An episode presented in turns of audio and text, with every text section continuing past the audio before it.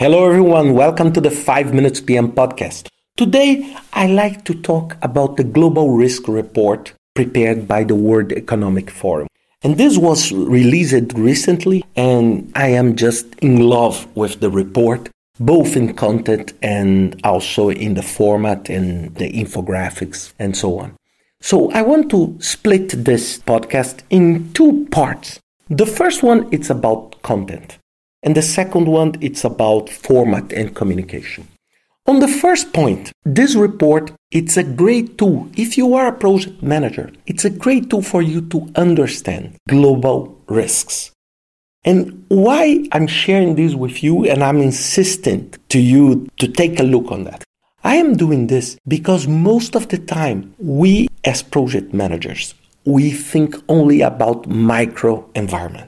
We only talk about the risk of a procurement process to be delayed, the risk of I lose one key stakeholder.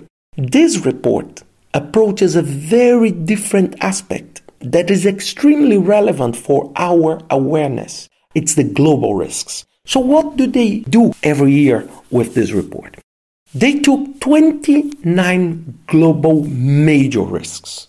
And they put this into 5 groups: environmental risks, geopolitical risks, societal risks, economic risks, and technological risks.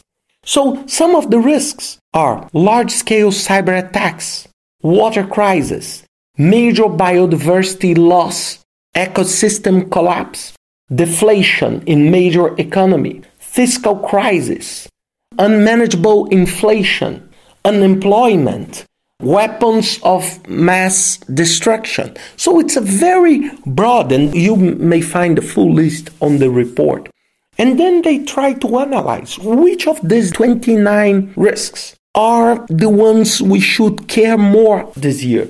And then they did the traditional impact likelihood matrix, and they plot all these risks in the map, trying to find, of course, the high impact, high likelihood events. And then they found some of the key items that the world needs to be aware about: failure of climate change mitigation, large-scale involuntary migration. We saw the refugees, the challenge on the refugees, water crisis, fiscal crisis, social instability, cyber attacks, interstate conflict, unemployment or underemployment. So these were the very key risks that they found that are the top risks. And of course, when I talk about this, all of you may think, oh, Ricardo, but they do not happen in an isolated way. Right, they don't. And this is why one of the graphics I liked most on the report is when they did all the interconnection among these risks. They said, look, if you have an interstate conflict, then you can force a large-scale migration.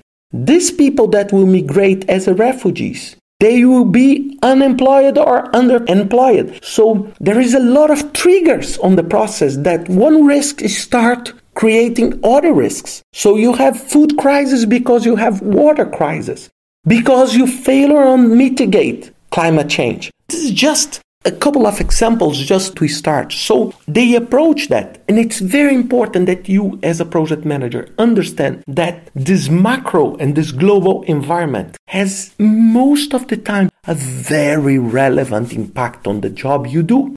Let me give you an example. You may say, why I should care about potential conflict in the Middle East?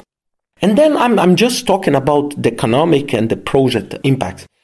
If you have a conflict there, maybe you have instability on one of the most relevant commodities on earth is the oil. And let's suppose that you have a crisis in the oil with lower prices, with a big trouble there.